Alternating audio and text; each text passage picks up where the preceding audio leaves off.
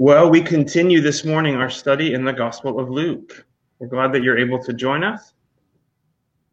If you have not been with us throughout this series, we are in a New Testament gospel. The gospel is one of four narratives about the life and ministry of Jesus. These narratives are eyewitness narratives that tell us about who Jesus is and about what he's come to do. Luke tells us at the beginning of his book Luke chapter 1, that this is an eyewitness narrative.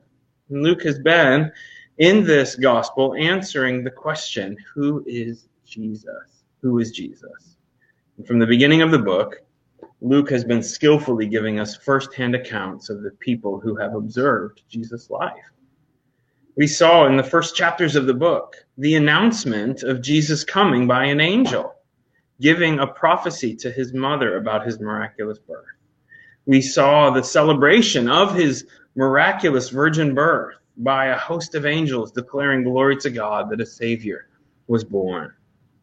And we saw Jesus' ministry begin with an anointing of the Holy Spirit and a declaration from the Father in heaven that this Jesus is my beloved Son. And we've seen Jesus chapter after chapter as he has uh, continued his ministry, demonstrating his authority, chapter after chapter, his authority over every sphere and category in this universe. We've seen Jesus' authority and his power over all of the creation. He's done this in different ways. Last week, by providing the physical needs of his people. Uh, in a, a, a striking passage, he calmed a storm by a word demonstrating that he is, in fact, the creator God.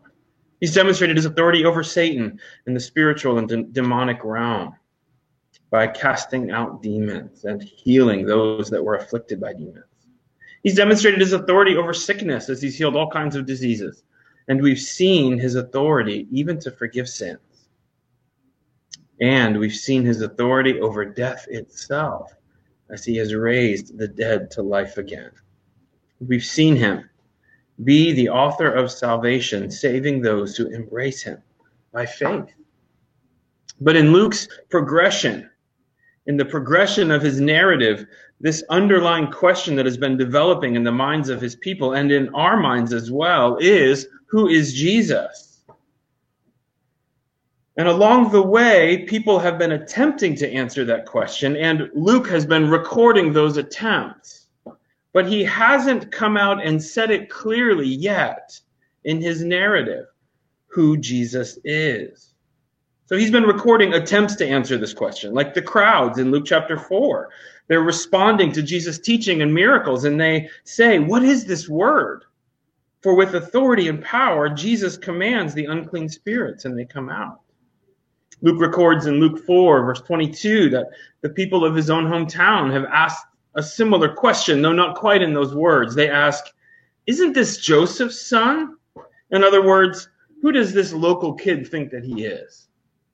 And then, because they were offended at him, they attempted to kill him for blasphemy by throwing him off a cliff. The religious leaders have asked a version of this question when Jesus forgave a man's sins by saying that that's something that only God could do. And they ask, Who is this who speaks blasphemies? Who can forgive sins but God alone? And even his disciples have asked the question. When he calmed the storm on the Sea of Galilee, the disciples asked, Who then is this that he commands even winds and water and they obey him? And in last week's passage, the king himself, King Herod, would ask the question too in fear of Jesus' spreading kingdom. Luke records that Herod was perplexed. John, I beheaded, Herod says, and then he asks, But who is this about whom I hear such things? And this morning, finally, Jesus himself asks the question. And for the first time in this book, his disciples are no longer free to speculate about Jesus. They are called upon to decide. They must decide. They are asked the pointed question that all of us must answer. You and I must answer this too. And this morning we'll be looking at Luke chapter 9, verses 18 to 27 you have your Bibles, turn with me to Luke chapter 9, verses 18 to 27. And we will have two points this morning. Point number one Jesus the Messiah, which will be 9 uh, verses 18 to 22. And point number two, the cost of discipleship, which will be 9 23 to 27.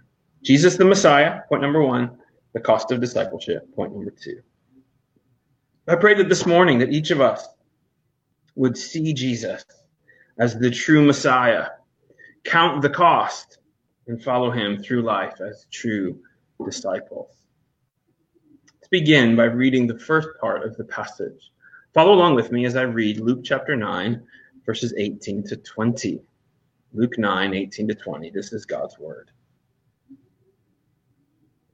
Now it happened that as he was praying alone, the disciples were with him. And he asked them, Who do the crowds say that I am? And they answered, John the Baptist. But others say Elijah, and others that one of the prophets of old has arisen. Then he said to them, But who do you say that I am? And Peter answered, The Christ of God. Let's look at point number one Jesus the Messiah, chapter 9, verses 18 to 22. Jesus the Messiah. For context, until this point in Luke's account, Luke has been demonstrating who Jesus is. He's been showing us, scene by scene, what the disciples have observed about Jesus. And through the disciples who were eyewitnesses to these events, we have had a front row seat to his ministry, learning with them about Jesus. And until now, by reading and studying this book so far, we've been along for the ride. We've been speculating with the disciples and with the crowds, wondering who this Jesus is. But now, for the first time in the book, it's no longer an issue of observation and speculation. For the first time in Jesus' ministry, Jesus is asking the questions. Jesus is asking the question.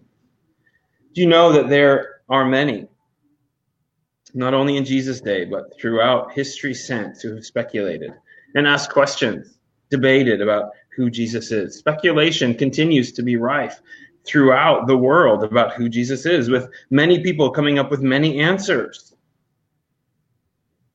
Speculation is a, a realm, a world that we like to live in, a world of opinions and ideas and debate. But now, for the first time, the disciples are being asked no longer to observe and speculate. He's telling them, Jesus is telling them to decide who they think he is. And Luke, in writing his account, puts us in the same position. See what Luke is doing here? He's having you and me answer the same question. We are being moved. We are being moved from observers to participants. Jesus begins by asking a more indirect question. Who do the crowds say that I am? Who do the crowds, who do other people say that I am?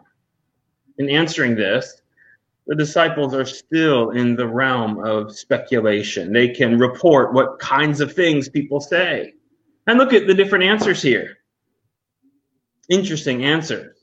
Many believe that he is John the Baptist. But others say Elijah, and others that one of the prophets of old has risen, come back from the dead. Even in the days of those that had met Jesus, those that had heard him teach, those that saw his miracles, even then there was no clarity or agreement among the crowds about who Jesus was, about who Jesus is.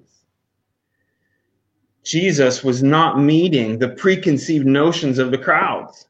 And so they thought of him as, at best, a prophet, perhaps even a great prophet, perhaps the prophesied forerunner of the Messiah who was prophesied to come in the spirit and power of Elijah. But surely not the Messiah. Jesus was not meeting their expectation. Do you know this can be true for us? It can be true for you and for me that God, that Jesus does not meet our expectations.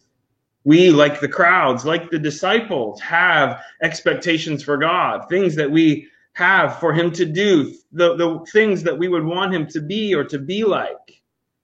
We can have these same expectations for Jesus. And like the crowds, when God doesn't meet our expectations, we can reject him and move on and look for the things that we're looking for elsewhere. I wonder if you're doing that with God or with Jesus today. I wonder if Jesus isn't meeting your expectation.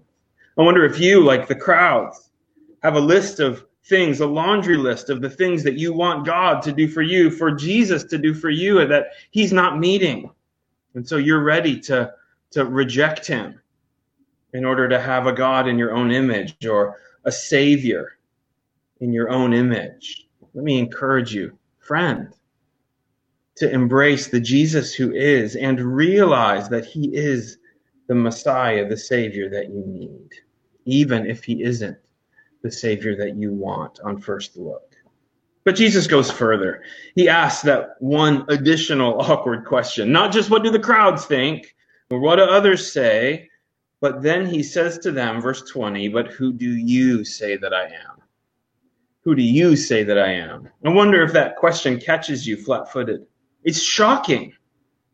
See that Jesus will not leave this in the realm of speculation. This is not a debate or a matter of opinion. Jesus asks his disciples to decide.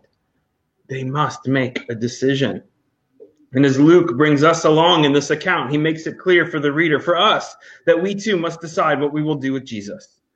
We, as the readers, as the observers, are no longer on the sidelines. We move from observation to participation, from mere observers to participants. We are now engaged in the story. Now, I don't mean by this that this is a story, this account is about us, but it does involve us because it's a question that everyone must answer. And Peter answers for the disciples in a beautiful moment of clarity. Peter answers, You are the Christ of God. You are the Messiah come from God. Now, what is Peter saying here? What does he mean by this declaration that Jesus is the Christ? We tend to think of that word Christ as Jesus' last name because we hear them together, Jesus Christ. But the word is a Greek word, Christos, meaning the meaning uh, an anointed one. And that phrase, anointed one, that word Christos came to be associated with the Messiah. What the Old Testament promised is that one would come, one who would come in God's power, empowered by his spirit, who would be anointed and set apart for the task of rescuing Israel. And what Peter is saying here is that you, Jesus, are this anointed one, this Messiah. You, Jesus, are Israel's promised eternal king, the savior of the world. David's greater son, who would be the hope of Israel. Jesus is the one long promised and long hoped for Messiah the one who would rescue and redeem his people, bringing peace to earth. Luke shows us that Jesus brings his followers to a climactic fork in the road. He takes us right up to that fork in the road. There will be no bystanders in this story. No, no one on the sidelines. For the life of Jesus is one that all of us all of us in this world must deal with and respond to. I'm sure that you have been watching, as I have, that you've seen firsthand people responding to this epidemic very differently.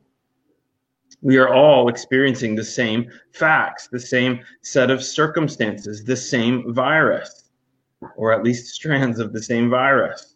But all of us are responding differently to those same circumstances.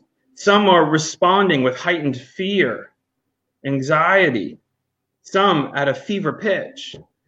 Some are taking serious caution and precaution to be sure that they and their families are safe. Others are responding to the same facts and the same circumstances with a surprising lack of concern. But regardless of the response, the circumstances are the same. The virus and the pandemic is the same, but we're responding to this differently. That's a helpful illustration for us when it comes to Jesus. Who Jesus is is not up for grabs. Jesus is who he is. He doesn't change. And the fact is, he is Israel's Messiah, God himself become man in human flesh, the one who would come to rescue and redeem his people, regardless of how we respond to him. However, he calls us to respond to him in repentance and faith, to respond to him by believing in him and following him. And Peter is right. Their answer is right. The disciples are right. Jesus is the Messiah. But immediately he begins to explain that he is still not the Messiah that they expected, the Messiah that they were looking for and hoping for. Look at verse 21. As soon as Peter says, You are the Christ, come from God. Verse 21. And he, that is Jesus, strictly charged and commanded them to tell this to no one, saying, Son of Man must suffer many things and be rejected by the elders and chief priests and scribes and be killed, and on the third day be raised from the dead. Jesus tells his disciples to not share this news broadly yet. I wonder if you wonder why. Why is Jesus, having heard the right answer, telling these disciples not to share this news, not to tell the world yet? Well, there's, I'm sure, lots of reasons, but at least two prominent ones come to mind. The first is these disciples, though they understand the fact that he's the Messiah, they are not yet reliable witnesses to this fact. We're going to see in the, verses that follow later on in this very chapter that the disciples still have no idea what this Jesus's purposes are. They are confused and they're excited about being great in Jesus' kingdom, having seats at his right and his left, and being great in his kingdom as he comes and defeats Israel's enemies. So Jesus, for uh, at least one reason. He's telling them not to share this news broadly yet because they're not yet reliable witnesses. But another reason that is prominent throughout the Gospels is Jesus is concerned with following the Father's will and with the Father's timeline. And he's concerned to not escalate the political scene too quickly and to speed up his own death outside of the Father's plan. And so he's concerned that this news about him being the Christ not lead to an untimely death. Jesus in this passage in verse 21 and 22 for the first time in his ministry is revealing his eternal plan to save sinners through his suffering and death. Jesus has been talking about who he is and what he's come to do in more veiled terms. Now, for the first time, he's revealing not only his plan to save sinners, but how it is that he's going to do it through his suffering and death. Look at how he says it again in verse 22. The Son of Man must suffer many things and be rejected by the elders and chief priests and scribes and be killed, and on the third day be raised. Now, Jesus, what he's doing here is putting two opposite concepts into his disciples' minds, and it is literally blowing their minds. He's taking the concept that he is the Messiah and a brand new concept that he's going to suffer and die and be rejected and putting them together. This went so far against their expectations that their minds seem incapable of grasping it. What Jesus is saying here is that he is, he calls himself the Son of Man. This language would remind Israelites of the vision of Daniel in Daniel chapter 7, in which the Ancient of Days God the Father sits on a throne. And then there is one like a son of man, Daniel 7 and verse 13 says, who came to the Ancient of Days and was presented before him. In Daniel 7 verse 14, was given dominion and glory and a kingdom that all peoples, nations, and languages should serve him. His dominion is an everlasting dominion which shall not pass away, and his kingdom one that shall not be destroyed. So here's Jesus saying, I am that Son of Man. I am this Messiah. I am the one who has all power and dominion and authority, that has all glory, and who is receiving a kingdom from God, a kingdom in which all peoples and nations and languages will serve me. And yet, I am also the suffering servant that the prophets prophesied about. I am, as we saw in our reading in Isaiah 53, the one who would come and suffer for the sins of his people. Now, the disciples understood the Son of Man stuff. They understood the dominion and power stuff. They were excited to think about a Messiah who had all power, who could rescue God's people. But they were looking for a political Messiah who would ride a horse and lead an army and defeat their enemies. But what Jesus says is he is actually going to defeat God's enemies, not through wielding a sword, but by willingly going and being crucified on a cross. Jesus, for the first time in his ministry, reveals his eternal plan to save sinners through suffering and death. And this blows their minds. And yet, while this message was shocking to the disciples, it is the gospel message. And it is, in fact, our only hope. It's the only hope for humanity. It's the only hope for you and me. The only hope that you and I have of being restored to our Creator God and having life after death with God is that we would have life through Jesus' death. You see, this is the gospel message that Jesus is preaching and proclaiming.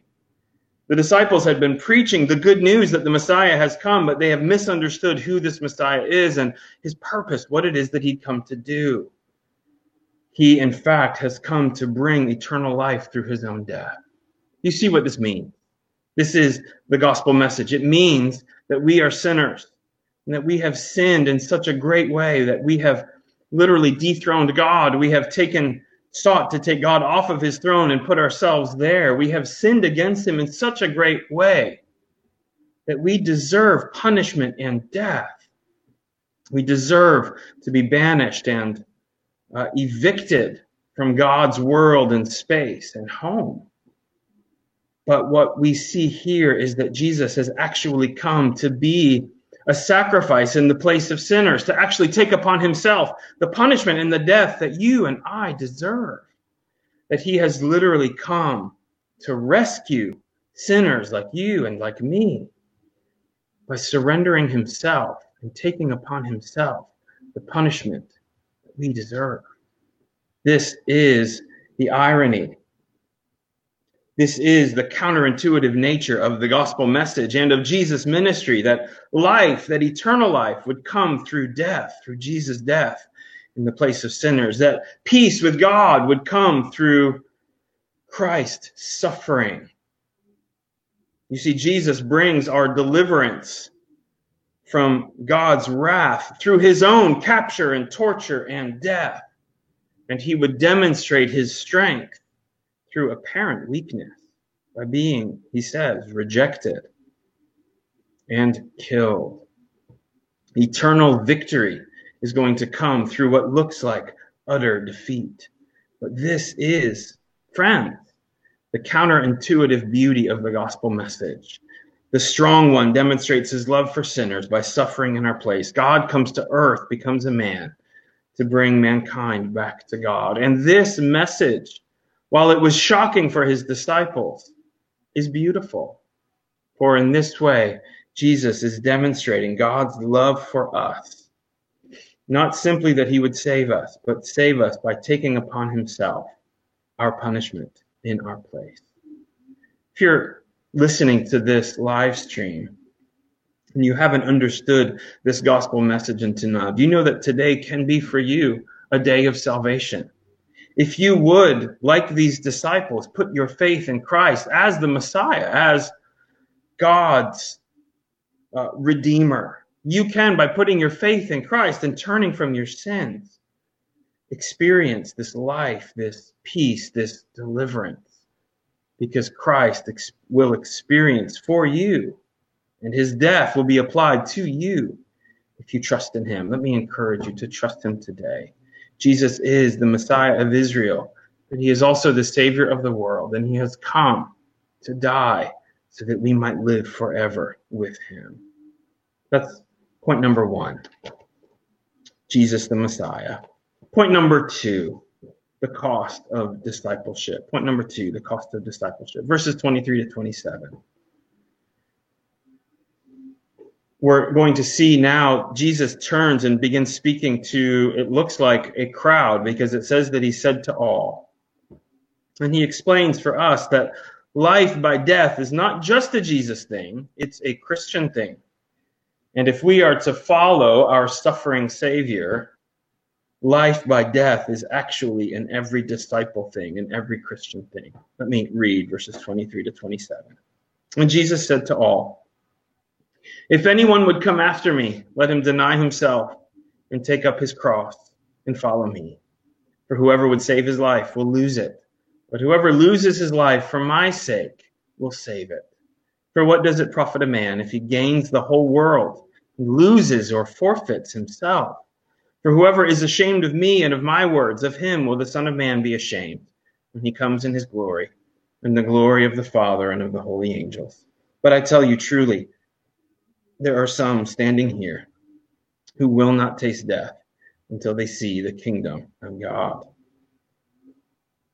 We see here that Jesus then gives a call to discipleship for others to follow him, but yet he warns them that there is a cost to following Christ. It will cost to follow Christ. Because to be united with this Savior, this suffering Savior, means that in having fellowship with Christ, though there are great rewards, there will be, in the eyes of this world, great cost. He says that if anyone would come after him to follow him, that they must deny themselves, take up our cross daily and follow him this phrase, a cross to bear, is one that is used by Christians. And we, in some ways, throw it around to talk about the ways that we suffer. Sometimes we use this phrase, that's just my cross to bear, in ways that aren't, I think, entirely appropriate to what Jesus is actually saying here. We talk about it with the annoyances or the little inconveniences in our lives. Uh, a boss at work that annoys us, or maybe a family member who is frustrating to us. Well, that's just my cross to bear. You know, that's not actually what Jesus is talking about here. He's not talking about simply grinning and bearing it when we have annoying things happening in our lives or simply passively enduring difficulties in this life. What Jesus is talking about here is actually active. It isn't simply resigning ourselves to difficulty in this world and putting our hopes in heaven, but it's actually embracing the life of the cross. He is actually saying that if we are to follow Christ, we must actively deny ourselves and take up our cross daily and actively follow Him. I wonder what this command what this call and this cost of discipleship sounds like to you. I wonder, Christian, if this is shocking for you, this picture of taking up our cross daily and following Christ. You see, the cross was an image for uh, Jesus' disciples, for those that lived in that day and age, that would have been shocking and frightening. The cross was an instrument of torture. It was an instrument of such torture that it was illegal for a Roman citizen to be crucified unless Caesar himself approved it. It was seen as such a, a horrible way to die and to suffer that it was only for the worst kinds of criminals. And yet Jesus himself is going to embrace such torture and death in our place. But he calls us to do the same, to take up our own cross and embrace the life of a martyr in following Christ. Uh, in Christianity Explained, uh, a really helpful tool in helping non Christians get to know Jesus. Uh, the curriculum says this What does it mean in practical terms to repent? Well, it means that I put Jesus first. I put Jesus before my own will. This is the curriculum. Jesus says a person must forget or deny self, carry his cross, and lose his life. Now, the cross was an instrument of death. Jesus tells me that if I am to follow him, I must go through a kind of death experience. I must die to the right to run my own life, which is sin. I am to surrender to the God given right of Jesus to be my king. See, this is what Jesus is calling us to do. To literally die to ourselves, to die to our own desires, to deny ourselves or literally disown ourselves in order to embrace Christ's desires for us and in order to follow him, to be pleasing to him, and to fulfill his mission. Now, I think sometimes as Christians, we can read a passage like this and put this in the category of, well, I guess this means that I must be willing to die a martyr's death if Christ were to ask that of me. But since I'm living in 21st century America, I'm not living in some war torn place in the Middle East or some place in the Far East. That's not really going to happen to me. So that means I can live my life whatever way I would like to. But if I am in such a situation, I need to be willing to face martyrdom. In other words, I must be willing to die for Jesus, but not live for Jesus. But what Jesus is saying here is not simply that we need to be willing to live for him, but die daily to ourselves and our own desires, our own visions, our own dreams. If those things come against what Christ calls us to do. In the words of Dietrich Bonhoeffer, when Christ calls a man, he bids him come and die. You see here, the Christian life is costly. Following Christ is costly.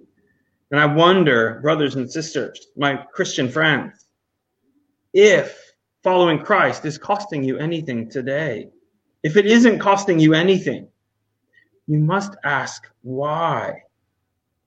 I wonder sometimes in our gospel presentations, if we present Jesus, if we present the gospel in a way that kind of puts a shade on passages like this, that we can present Jesus and the gospel in a way that really sounds too good to be true.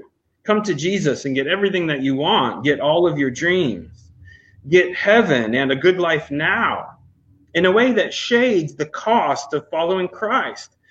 Brothers and sisters, let me encourage us in our evangelism to include in our gospel presentations not simply a call for people to repent of their sins and trust in Christ, but to give them a proper assessment of the cost of following Christ.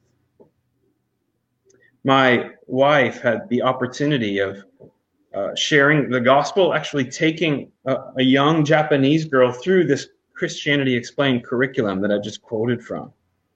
And this young girl had been coming to our church and attending our, our home uh, small group uh, for a period of months. And over a period of six sessions of walking through the Gospel of Mark, Bev and a couple of other ladies were able to walk this young Japanese girl through the gospel message and through the claims of Christ. And it was actually at this point in that presentation of who Jesus is, the cost of discipleship, the cost of following Christ, and the reality that following Christ may cost her her own physical family relationships, a relationship with her mom and dad back in Japan, relationship with siblings, that she realized that this cost was for her more costly than she thought. And what that meant for her is she walked away from Christ. She said that maybe in the future she'd be willing to consider this, maybe when her parents had, had passed away, but for now it was going to be too costly. It is a shocking cost. It's going to cost us our lives. It's going to cost us this world. It's going to cost us perhaps our reputation. We had another friend in Dubai at our, our church who was from Iran who came to know Christ and believed in Christ and put his faith, his hope in this gospel message. And this Iranian friend, Masood, had the experience of needing to renew his visa. He had an Iranian passport and he went to have his visa renewed. And in the visa process, one of the questions that they ask uh, in that part of the world is, What is your religion? And up until then, his passport and his visas had said, I am a Muslim. But once he had become a Christian and he had to reapply for a visa, which happened every two or three years, he said, I am a Christian. And all of a sudden, he went from having an Iranian passport that said he was a Muslim to having a visa in that same passport that said, I am a Christian. I remember talking with him about it, asking him about it. And he was conflicted. But he said, How can I be ashamed of Christ? How can I say that I'm not a Christian when I am? And he quoted our passage. He said, If you, he said, if I am ashamed of Christ in filling out my visa application, the Bible says he will be ashamed of me on that day when he comes in glory. And I can't lie. I'm not a Muslim. I'm a Christian now. Now, this meant drastic things. This meant great cost for him. This meant not being able to return to his homeland. This meant eventually needing to claim asylum in another country. This meant all of his life had to be uprooted and everything about his life for himself and for his wife and for his two precious girls was going to have to change. But he embraced this cost that Jesus calls his disciples to embrace, to be willing to give up anything in order to follow Jesus. You see the kinds of things that Jesus says that we are going to have to be willing to give up in order to follow Christ. Look at verse 24. This dying daily, this taking up the cross daily in order to follow Christ involves death to safety and self protection. Look at verse 24. Whoever would save his life will lose it, but whoever loses his life for my sake will save it. So much of our world and of people in this world spend their time hoarding the things of this world. We desire safety. We desire protection. We desire the things of this world and the material of this world. We've seen it in these last two weeks with people hoarding things like toilet paper and paper towels. I had to stand in a long line at Target and was rationed one, one package of toilet paper. What a crazy image for how we tend to view this world and the things of this world that we're out to acquire all that we can have or at least have the things that we need and want. See what Jesus is saying here. We need to be willing to put to death our own perceptions of safety and self protection. We need to be willing to lay our dreams for our safe lives on the line in order to do good to others and in order to follow Christ. Not sure what this means for you today. Not sure what Christ may call you to do today but it may mean risking your own safety and protection for the good of others, whether it's the eternal good of others or the practical good of others. But in order to follow Christ, we need to be willing to embrace a giving up of some safety and self protection in order to show true Christ like love to others. You see as well, verse 25, that we need to be willing to put to death worldly success. Look at verse 25. What does it profit a man to gain the whole world? and lose or forfeit himself or his own soul. We need to be willing to put to death our own vision of what worldly success will look like in order to be successful in God's eyes. You see here the value of our soul. You see that there's literally a scale in this verse, in verse 25, of on, on the one hand, everything that you could get in this world, and on the other, your soul we live in a time where we are very concerned about our physical safety and our and our bodies and our health. You see what Jesus is saying here. There's something so much more precious and valuable that is valuable, more valuable than anything in this world. And do you know what that is? Your soul, your eternal soul.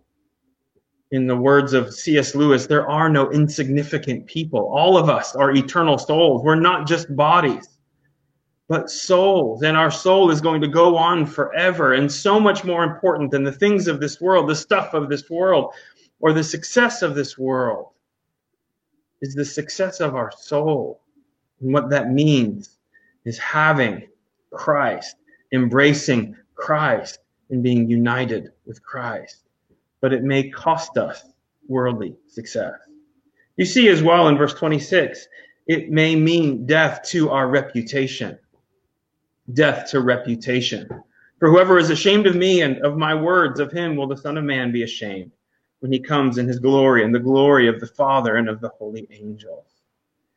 You see, we often want to have it both ways. We want to, on the one hand, have safety and self protection now and safety and self protection in heaven. We want to have worldly success now and we want to have success with God in heaven.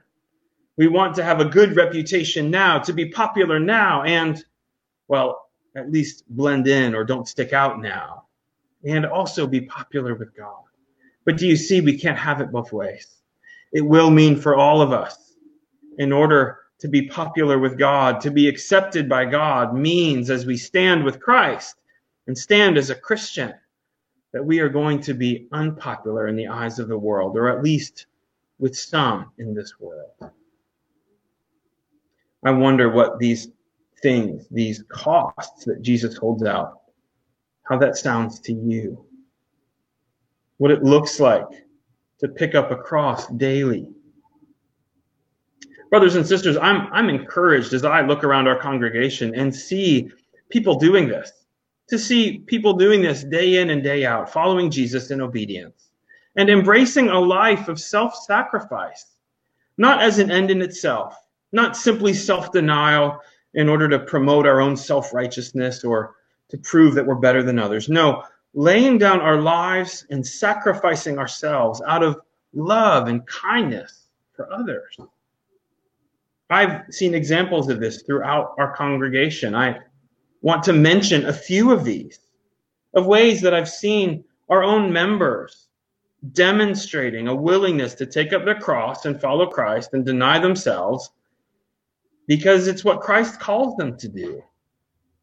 I love hearing of Jay Figueroa, who wanted his son to play baseball, taking his son out of Little League because the games were on Sundays, because he was more concerned about his sons and his family's spiritual well being than simply worldly success in a sport. I love as well seeing David Ing and Danny Liu getting up early Saturday mornings to love their sons and be a basketball coach and then share the gospel with people in their neighborhood. I love seeing brothers like Oscar Vasquez staying up and taking shifts with his wife through the night to care for his wife and his newborn son and to, and to be sure that his family is well cared for, even at the expense of his own sleep. And I love seeing sisters like Erica Vasquez being willing to disrupt her baby's nap schedule to have lunch with a single sister who's hurting. I love seeing single men like Chris Baltadano getting to know the ins and outs of Amway in order to share the gospel with someone he met in a coffee shop. Or a, young man like Adrian Chavez using his evenings to evangelize at the skate park or spend time with families in order to be an influence and an encouragement to children in the church. I love seeing brothers like Caesar take his lunches in order to share the gospel with coworkers or friends. I love seeing our pastor, Pastor Jeremy, in the midst of suffering, spending himself for the good of others, and even inviting single people into his home in order to day in and day out watch the life of a, a, faithful Christian family and be discipled in that way, as he's done with so many. I love seeing older people like Auntie Marisa encouraging young families and young moms with her smile as she seeks to love on these kids and give people perspective from her years of faithfulness. Or Uncle Tony taking young people out to lunch in order to be an encouragement to them but let's do this all the more. This, this is not an exhaustive list. These are just some examples that I sketched down of ways that we can sacrifice ourselves, our own desires, and be inconvenienced in order to love others. And this is what Christ has called us to a life of embracing Christ and following in his footsteps. These are ways in which we can love like him and be united with him and fellowship with him and even at times experience suffering with him in order to be changed to be more like him.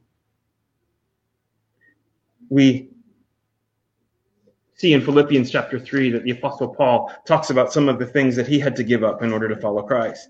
He has a list there of all of the things that he used to have as an Israelite, as a Pharisee, as someone who was successful in his culture and in his world.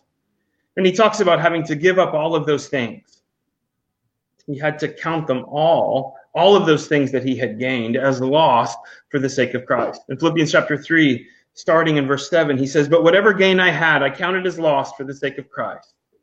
But what I want you to notice here, though Paul is talking about the things that he has had to give up, the things that he used to have in terms of success in the eyes of this world that he's had to set aside. He doesn't talk about it as having lost something, though he is giving something up. He only talks about it in terms of something that he's gained. Listen to his language in Philippians 3. Indeed, I count everything as lost because of the surpassing worth of knowing Christ Jesus, my Lord. I count everything as lost because of the surpassing worth of knowing Christ Jesus, my Lord. You see what Paul is saying?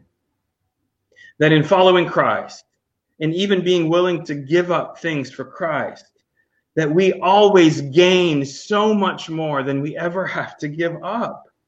You see, he says there's a surpassing worth of being in a relationship with Christ. And this is the, the wonderful thing about Christ's call. Even as we count the cost, we realize that in comparison with what we gain, those things that we're leaving behind and losing are nothing in comparison. He says, going on in verse 8 of Philippians 3 For his sake, that is for Christ's sake, I've suffered the loss of all things, and I count them as rubbish, as garbage, in order that I might gain Christ and be found in him, not having a righteousness of my own that comes from the law, but that which comes through faith in Christ, the righteousness from God that depends on faith. And then he says this in a wonderful declaration that I may know him and the power of his resurrection and may share his sufferings becoming like him in his death, that by any means possible I may attain to the resurrection from the dead. Brothers and sisters, I, I know this is a very serious passage and one in which the call seems very costly. But from the eyes of those who have been united with Christ and those who are able to see the, the long term vision of what life with Christ forever looks like, we look back at the things that we give up for the sake of Christ and we're able to say with the missionaries like Hudson Taylor, I sacrificed nothing. I gained in Christ everything.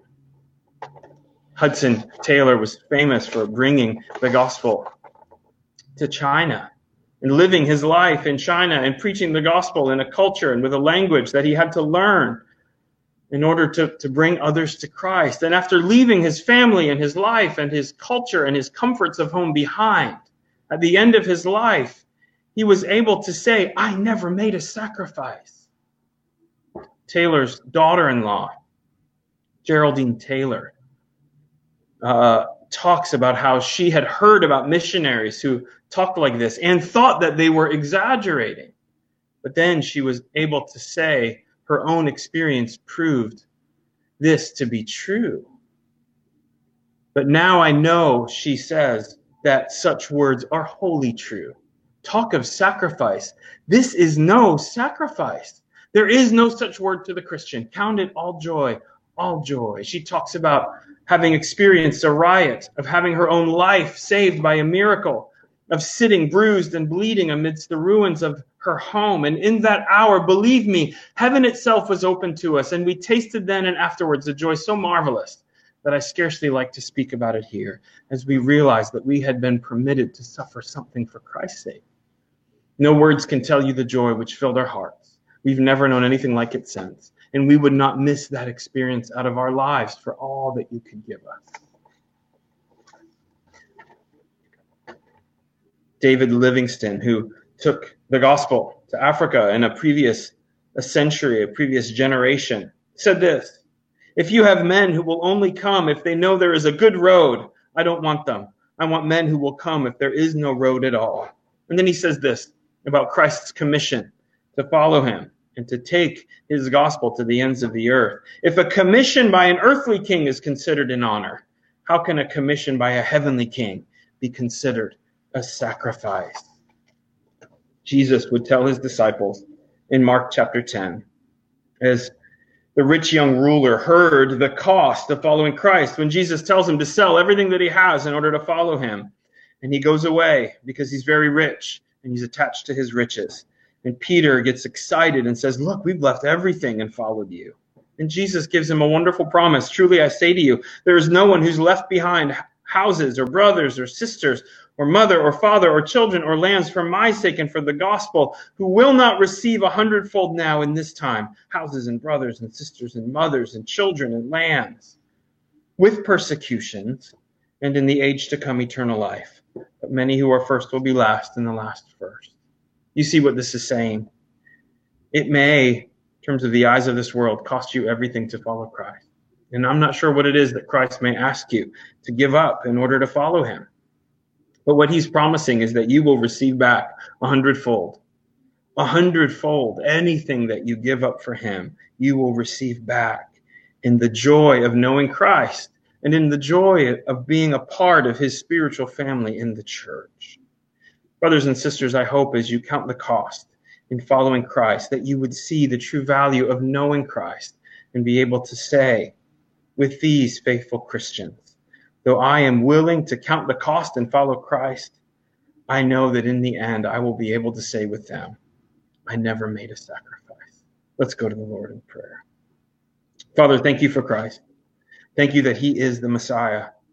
Thank you for Christ and that as he leads us to salvation through his own death and calls us to follow him through death to life, that we would answer the call. We pray that we would be faithful disciples, willing to take up our cross daily to follow him, and that you would use us to be faithful witnesses for Christ in this world, particularly at a time such as this.